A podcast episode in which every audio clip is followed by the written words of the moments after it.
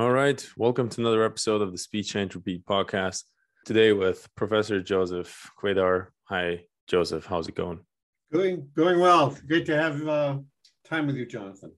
Yes, absolutely. I'm, I'm very pleased that we're doing this today. Super excited. Um, you're professor of dermatology at the Harvard Medical School, um, editor at the npj Digital Medicine, have written two interesting books, have been uh, super active, uh, actively uh, researching the space of connected health, have been uh, working with startups. Um, you know, super interesting always to have, you know, this this intersection of science and kind of like also, you know, this link towards um, co- co- the commercial side of things, or let's say, you know, the, the the practical side of things. That's why I'm super excited to have you today on the show because you know lately uh, we had you know fewer scientists on the show uh, therefore it's it's always always good to have that switch. And um, you know as as always uh, kind of as a first question for today you know icebreaker question for today would be uh, great if you could kind of give us a background you know on obviously where you're coming from you know i, I just teased a little bit but um, I'm, I'm curious you know how how did you come from you know the the you know the medical practice of dermatology towards you know really this intersection towards you know health and technology. Yeah thank you. So i uh, i grew up in in uh, vermont just just north here of massachusetts uh, studied at the university of vermont both undergraduate and medical school and i came to boston to uh, do my post uh, md training. I ended up training in dermatology at the Harvard Medical School um, combined program and uh, like so many other people here was very much encouraged to do some basic science work. I wrote a, a grant uh, was in the lab actually for five years. And and then that didn't work well for me. So so for a next couple of years that that puts us into about 1993 or 4 i was fishing around for something interesting to do. And one of the projects that i got handed was a um, project to understand what was then a new technology, digital imaging, and how it could uh, could could we take digital images of patients' skin lesions and could they be diagnostic and could we use them for this other also new thing at the time called teledermatology? And I just grabbed a hold of that and, and it became clear to me that the uh, if you could separate the medical decision making from where the patient is, all kinds of new things could be done that weren't being done then. So I got very excited about that and I never looked back. Uh, I built a program and oversaw a program at uh, the Mass General and the Brigham and Women's combined entity, which was called Partners Healthcare, now called Mass General Brigham. And uh, for about 25 years, um, did a lot of work, was innovative. We did have some um, core service offerings like online second opinions and remote patient monitoring, but most of it was uh, proof of concept, working with companies to prove out technologies and the like. Um, and then that group uh, was uh, transitioned away in the early part of 2020, and I then took on uh, and moved into a more national um, set of activities, which includes, uh, you mentioned some of them. So I, I was for two years the chairman of the board at the American Telemedicine Association, just rotated off of that uh, post, but I still work actively with them. Uh, I'm the co-chair of the American Medical Association's Digital Medicine Payment Advisory Group, which really helps with digital medicine reimbursement in the US. Um, I am, you mentioned editor at Nature Digital Medicine and um, I spend, oh, I don't know, 20, 30% of my time on boards and or advising uh, companies, mostly early stage, but a real smattering of folks, because nowadays people, they want to learn about digital medicine and I have some experience, so I'm tending to be uh, in a bit of demand, so that's pretty exciting. Yeah, perfect. And we're gonna we're gonna dive deeper into this in just a second. You know, um, you mentioned telemedicine, telehealth. You know, um, and I'm I'm curious. I think you're you know um, you spending you know you, you spend years in kind of like um, in this field already uh, before it kind of really took off uh, throughout let's say the the the previous you know let's say years. With with COVID obviously being being the major driver, and I'm sure you have you have spoken about this uh, multiple multiple time. But you know, kind of as as as the first topic for today, I think it's still you know good to to to to jump into this. Um, how how do you how do you see really kind of you know the status quo with telehealth and telemedicine of today you know as as kind of in, an integral part of society of of care healthcare that is being delivered you know and break it down for me of like what you see is going right and where you kind of like see your your your you know your troubles with that sure well we, we've come a long way we have a much longer way to go uh, so um, it got, it's like we invented the wheel. Now we've got to do all those things like make uh, carts and buggies and horse buggies and then cars and etc. But uh, it is true that uh, the pandemic and the lockdowns themselves, particularly again in the U.S., where I know uh, the situation the best, really promoted the idea of, in a particularly particular type of telehealth, which is video call with your doctor. There's, of course, many other things we do in telehealth, asynchronous uh, uh, text exchange with your provider, uh, chatbots, AI. There's just a whole bunch of things. But the one that kind of got the megaphone treatment during the last two years has been video calls with your physician.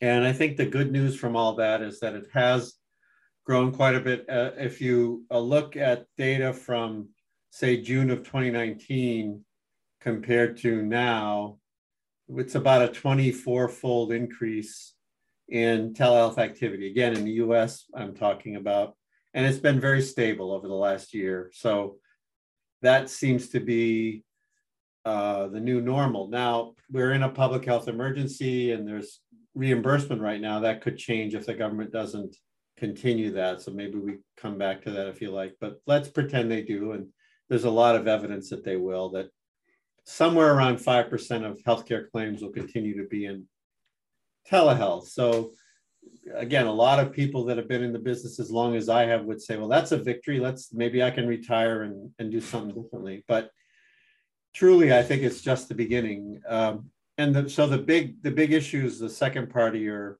question, which is what what are the challenges? Uh, I think number one maybe is that having a video call, while it is convenient for you as a patient to do so in your home, it doesn't really help the healthcare delivery process that much because it still ties two people up in time. And we need to leverage technologies that will do what I call one to many, that allow us to have one healthcare provider oversee populations of patients with management by exception. And uh, one-to-one video calls don't really do that. The second challenge is that there isn't that much information that you can glean from a one-to-one video call. And the, the maybe biggest evidence of that is that the leader in that 5% of claims that I mentioned a minute ago is behavioral health. That's not an accident because the exam for a psychiatrist is talking to the patient, and you can do that quite well over video. But if I was, say, a uh, I don't know, let's say a liver specialist, I can't palpate your liver over the video. If I was a pulmonologist, I can do a lot, but it's more handy if I have you there to listen to your lungs. Um, and on and on it goes. So there are ways we can enhance some of that, but right now, just the video call alone is, is relatively limiting. Um, and I think maybe the final uh, uh, thing I would probably say is uh, that we, we haven't yet done a good job of figuring out how to integrate that new channel of service delivery into the delivery process. When if you called our office in 2019 and asked to have an appointment with me, uh, you would get an appointment with me in the office. That was the one thing we offered, one channel healthcare delivery, I like to call it. Now we have two, and our service coordinators have to sort of try to figure out if you're a good candidate for telehealth or not. And if you are, it's really, they're not trained to do that. And so we need better processes for what we call hybrid care, uh, triaging the people that are best for telehealth to telehealth, triaging the people that are best for uh, in-person visit to in-person, triaging the people that are best for urgent care of the emergency room right there as well. Um, and so that's, I think, important. And it's particularly important not only for the quality of care and for the sanity of our patients, so we don't run them around saying, oh, you know, we just did the video visit, but it was a waste of your time because you really need to come in the office. But also, the people who pay for healthcare don't really like the idea of paying for a service twice, of having me do just what I said, which is uh, to to um, say to you, well, uh, Jonathan, yeah, I see that rash, but you know, you got to come in the office. And then I end up billing them twice. So we have to sort that out. So long-winded answer, but those are my thoughts on your question. Yeah. So, and I want to get particular into into that one aspect that you mentioned, um, because I think it is, you know, um, aligning with with where I want want to have this discussion next, which you said is, you know, um, what, what you call as a concept of one to many you know the the observation of many patients by one doctor. And i think that um, you know tackles the the let's say the the critical the critical major challenge of you know scaling doctors and having too much let's say too too um too many patients for let's say you know just a number of uh, of doctors. And please please elaborate on that one because you know maybe as a giving it away where I, uh, where I'm trying to get this discussion is basically we talk a lot on this podcast about you know changing the healthcare towards preventative healthcare right? And pre- preventing basically um, you know diseases from happening. And so I, I guess this is also where you you're trying to to go with this so with this statement. Well they're related but but let me try to unpack them and maybe then at the end integrate them again. Um, the main concept behind one to many uh, is what I call management by exception. So if I have sensors in your environment and um, there, there may, maybe there's apps on your phone as well that are collecting information about you and gathering it about your health and feeding it into the cloud. And then of course there's algorithms working on it in the back end uh, and and then uh, I, as a healthcare provider, get I get notified when you need something in order to help you so that you don't end up costing more money and getting sicker. That could be prevention, but could also be as something as simple as you have heart failure and your weight's going up and you're going to go to the emergency room if we don't intervene soon. So it runs the whole gamut. It's it's prevention is important and I'm all about it, but but there's more to, to it than that. So the idea is that with the technologies that we have, particularly in, in wearables and mobile apps, because they are with you all the time, we can build these longitudinal data sets about you and we can start to learn your what we call uh, phenotypic footprint or maybe digital twin is another term we've bandied about in this space the idea that we can know enough about you to start to say, oh, Jonathan is going to have a bad healthcare outcome uh, in the next 24 hours. Let's get in touch with them and see if we can't turn that around. And if that sounds far fetched, let me just quickly digress and talk about two or three other examples of that. One is uh, a paper that was published a few years ago um, where a company, based on the sound of your voice, not the content, but the sound, could predict if you were about to have a heart attack. Hmm. So that's one example.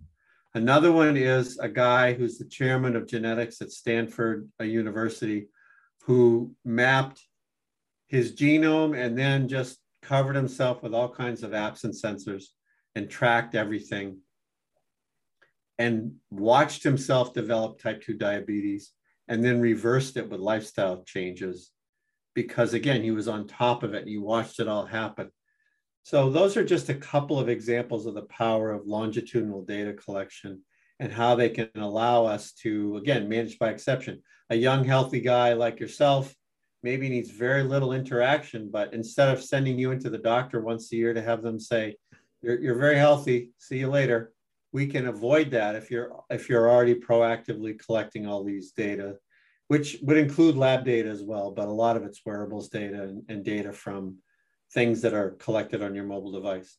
So that's one stream of thought. The second stream of thought is indeed as you discussed, and getting back to one to many, um, I think 70 or 80% of the cost of healthcare in the US is related to lifestyle illnesses.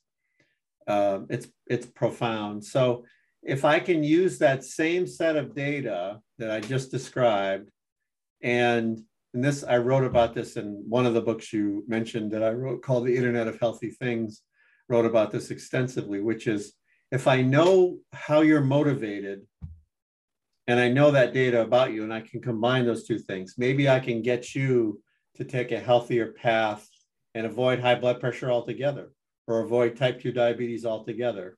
And you're right, and then save not only the system money, and you need less touches from us, which is one to many, but you also live a happier, healthier life. Yeah, I, I, I love that you're putting it into this direction because this is exactly where I wanted this discussion to go.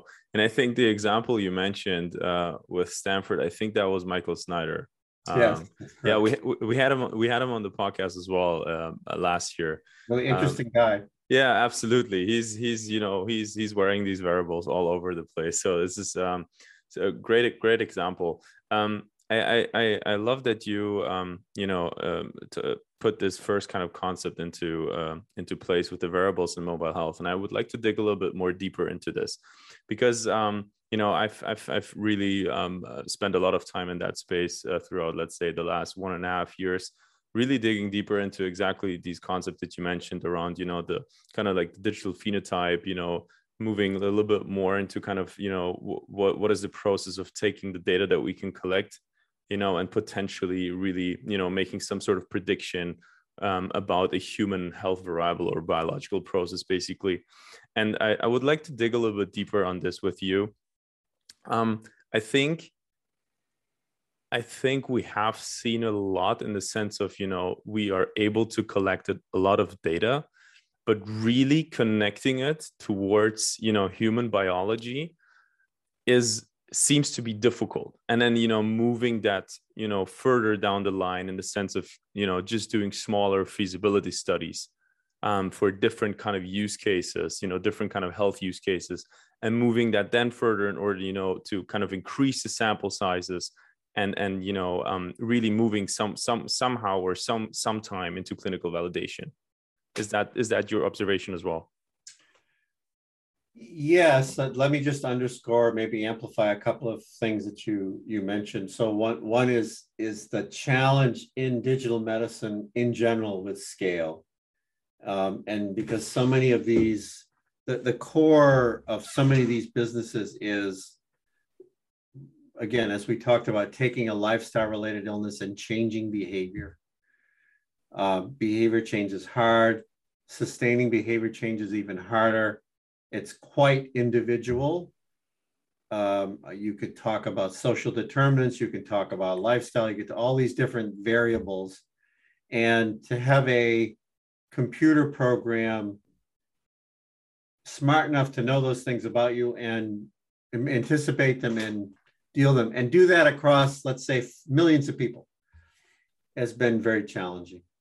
Um, and because you, you're right in small samples a lot of these things work well.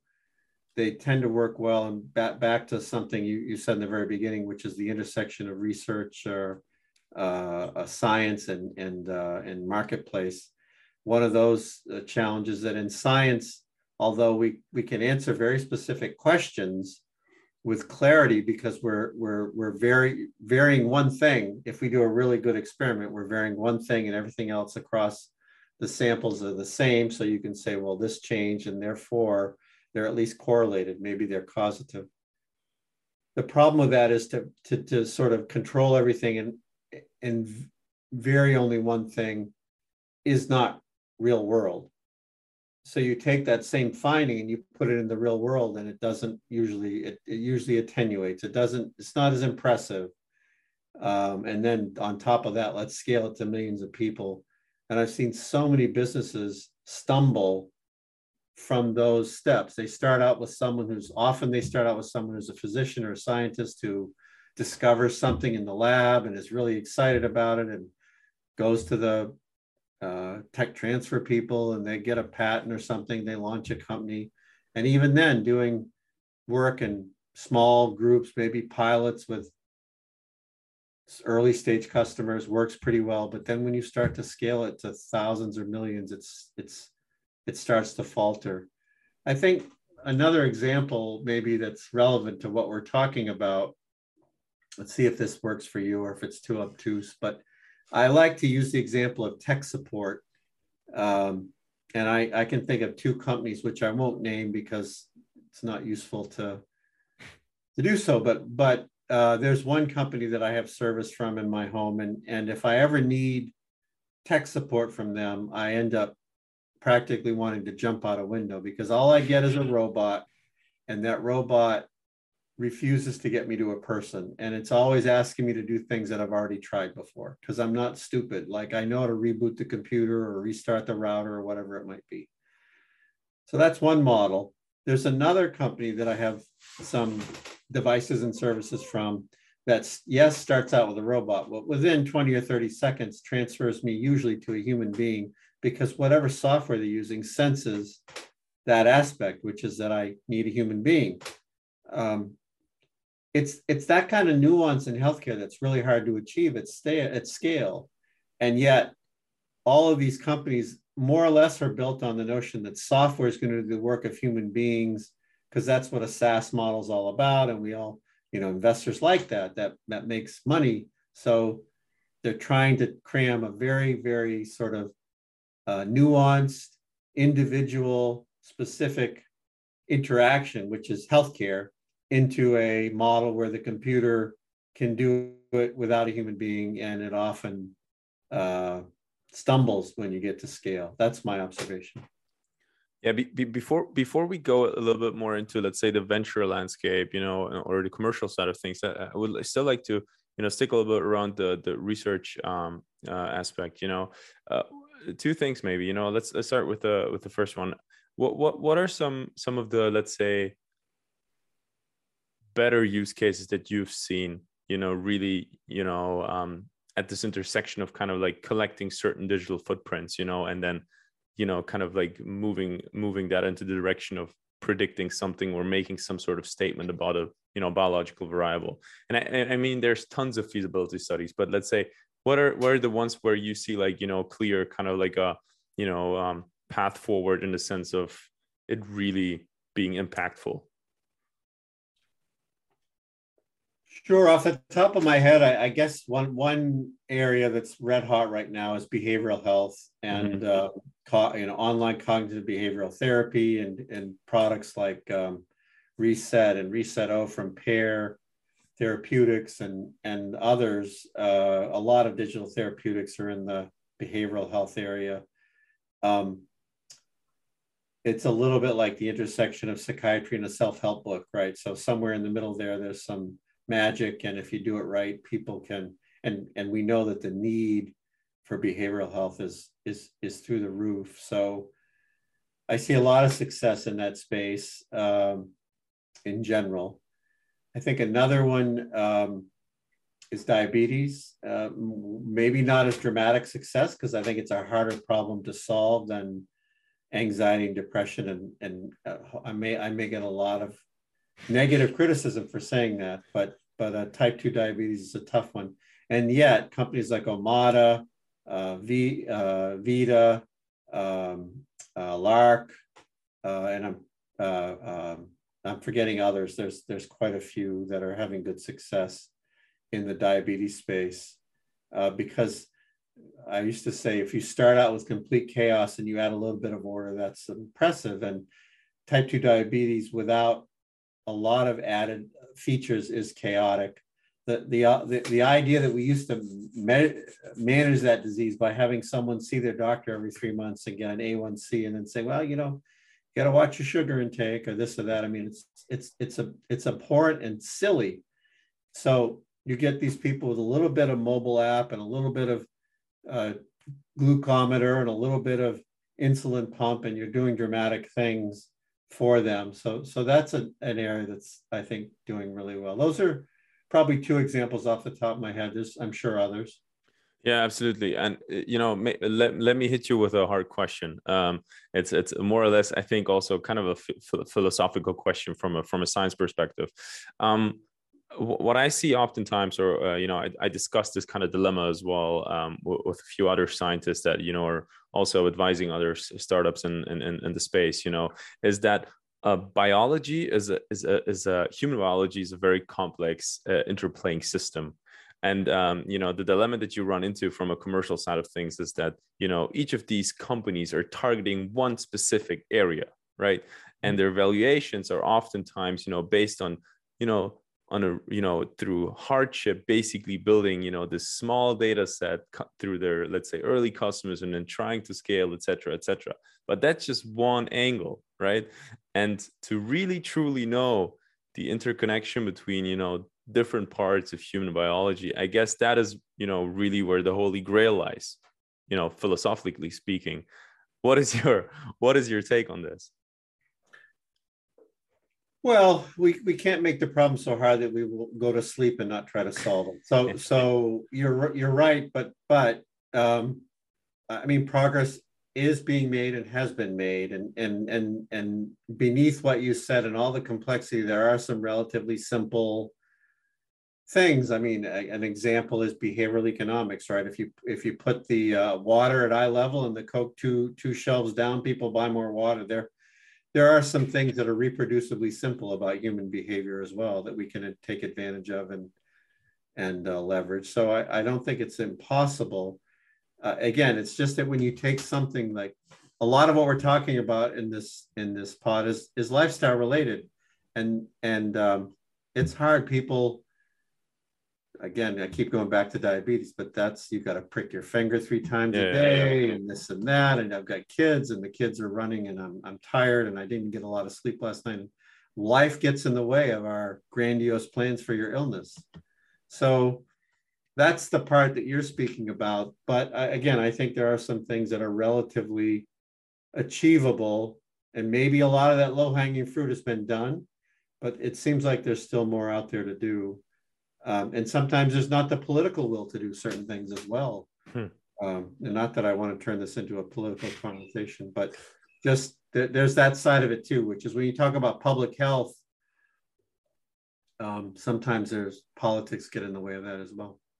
True, true. But let's not get into that. Um, right.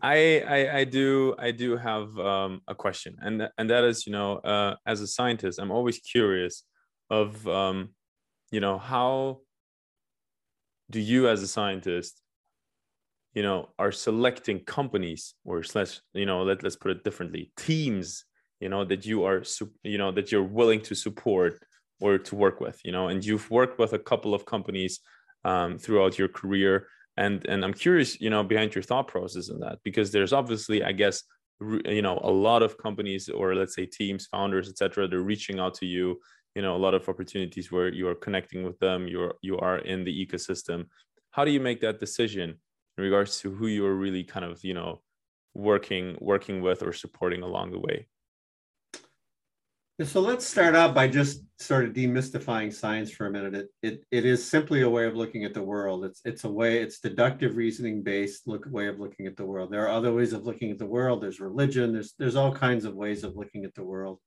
science is is just that. It's one way of looking at the world. It's not the only way or the best way or whatever but it is a way and it's a way to get at truth. Um, and usually if you do it well and, and you try to put your blinders on to bias you you end up with some truth. But i'll just remind us that there's a fun, fun saying which i repeat often that when you graduate from medical school half of what you know is wrong and you just don't know which half. So and that's happened to me. I learned a lot of things that were quote unquote factual in medical school that were later disproven. So, anyway, just so that we don't put science on a pedestal, that's my point.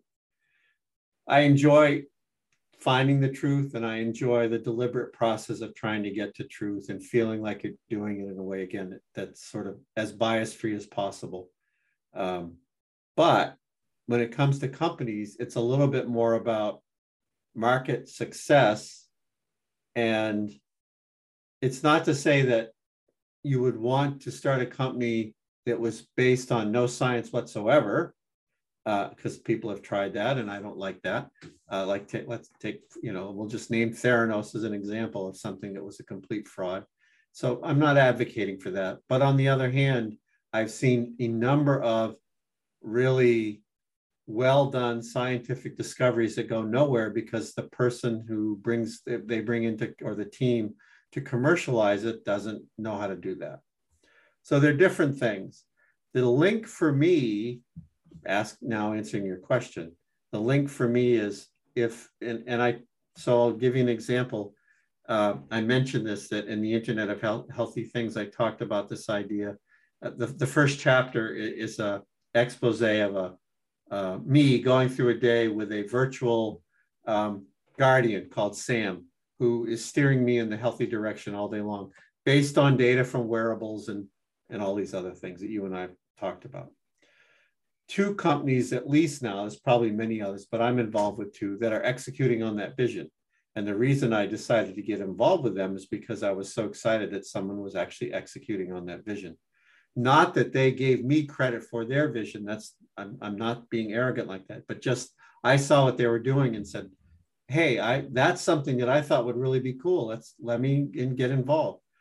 So I get involved more about content and excitement about, or what what can I learn about? If there's something that they're doing, I, am advising a um, a company that's in the space of um, computer vision and dermatology in my field because I think that's a really big part of our future. And so the one way to to learn about it is to get involved and and um, some sometimes I do some angel investing. That's an even deeper level of commitment. So it's really about what do I want to learn? Number one, number two, are the people do they have integrity? Would I want to work with them? Do I want my name associated with them? Uh, that's really important. The only thing you have is your reputation at the end of the day. So I try very hard to make sure that the people executing are people that I would be happy to work with. Um, will I meet other interesting new people? What will I learn?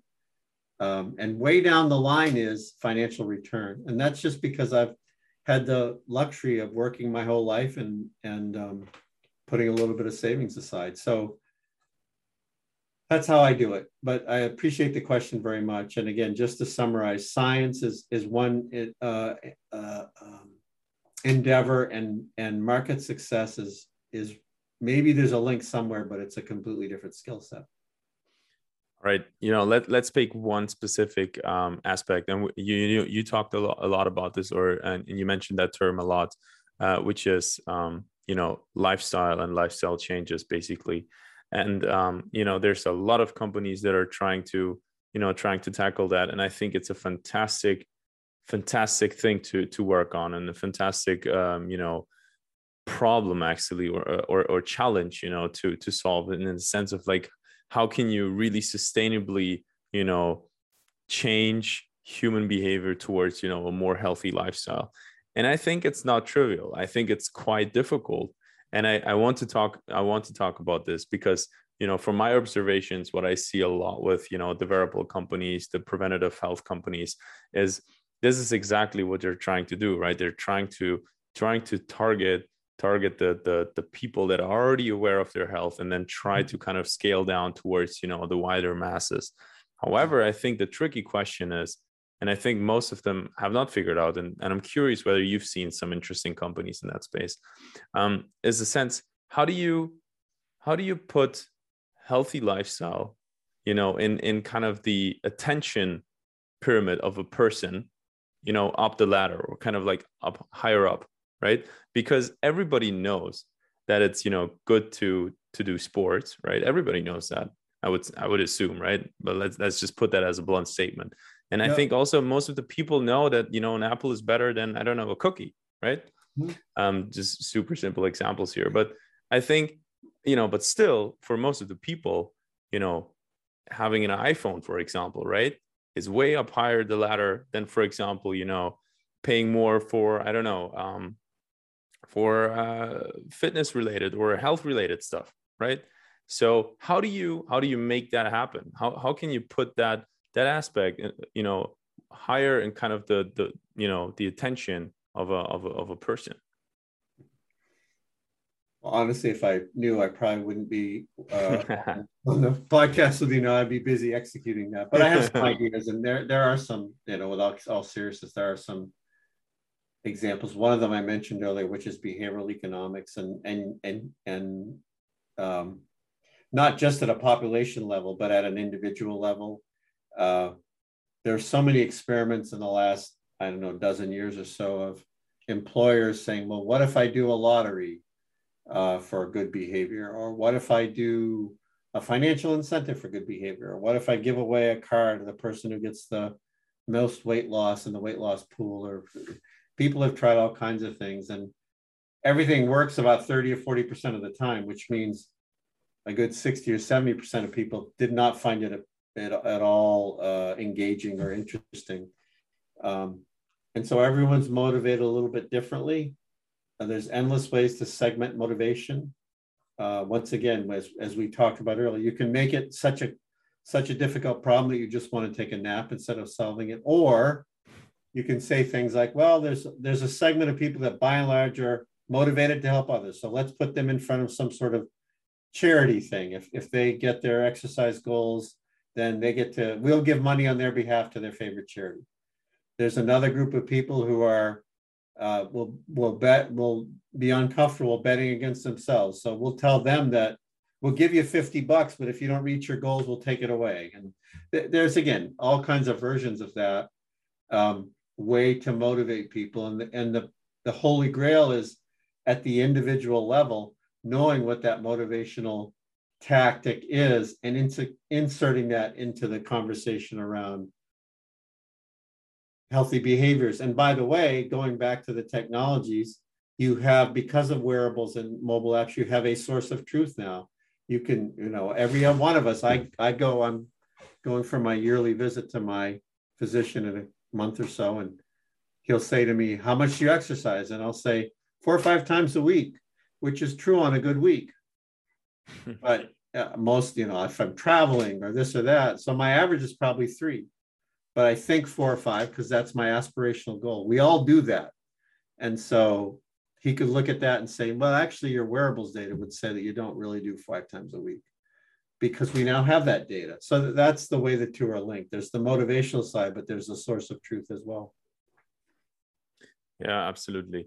And um, you know, maybe maybe kind of as a as a as a last last question for today, you know, um, you are uh, there's a statement that you know people kind of um, you know underestimate uh, underestimate what happens in 10 years but like overestimate what happened in what happens in two years right yeah. and I, I, think you know in, in the health space or in the digital health space we've we've seen a lot happen right and a lot of kind of like moving you know super fast into into kind of the right direction within the you know due to covid but mm-hmm. what is something that you are you know that you are kind of eager to see you know within the near future something that you kind of observe um you know in in your space where you say like okay this is this is something you know where i hope to see things moving in in kind of like the near future you know not just like super futuristic outlook but like really kind of hands-on example if you if you have some. I know these questions are hard.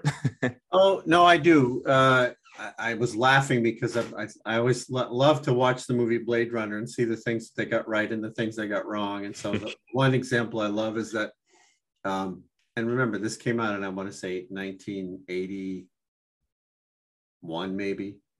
Um, and there's a scene where where uh, Harrison Ford ha- has a video call with someone, but he goes to a phone booth to do it. So anyway, that's just a digression. But I, I just think, um, so I'm not predicting that far ahead. So that Blade Runner was to take place in 1919, and the film was 1981. That's why, just to emphasize your point of short term is better.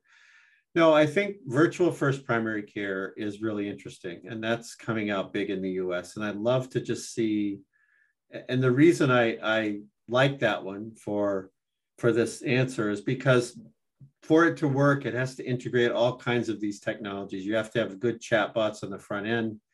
You have to have that piece where I talked about where you get transferred to a human being if you need one. You have to have enough sense to get a person into a urgent care if they really need that. Um, ideally, if I said, Jonathan, you should go to urgent care, but here are five within 10 miles of you, and here are the wait times at each, right? we see this technology in other sectors, whether it's uh, home food delivery or flagging a ride or what have you. What I'd like to see healthcare do, and particularly in virtual first, is more of that integration of experience so that you actually feel like it's not just, you know, we hang our hat on the quality of our doctors, but wouldn't it be nice to hang our hat on the quality of the experience as well? Um, I think we can get there in the next 10 years. It's going to take time to do it.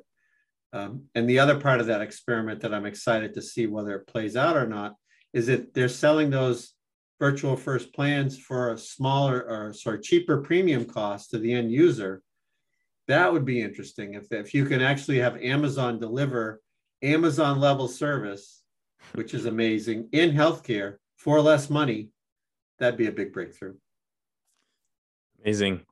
Joseph, thanks thanks a lot for being the show. It was really great having you on and thanks for, you know, sharing the insight here. Yes, great to be with you today. Take care.